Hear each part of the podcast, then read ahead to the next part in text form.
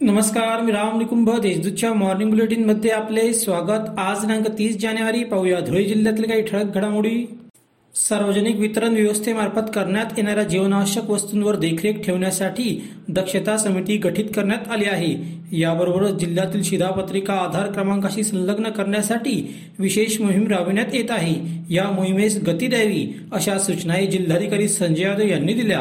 जिल्हा दक्षता समितीच्या बैठकीत ते बोलत होते. जीपच्या महिला व बालकल्याण सभापती धरती देवरे यांनी सभापती आपल्या दारी या मोहिमेचा नुकताच शुभारंभ केला. त्यांनी कापडणे सरवड परिसरातील अंगणवाडींना अचानक भेट दिली.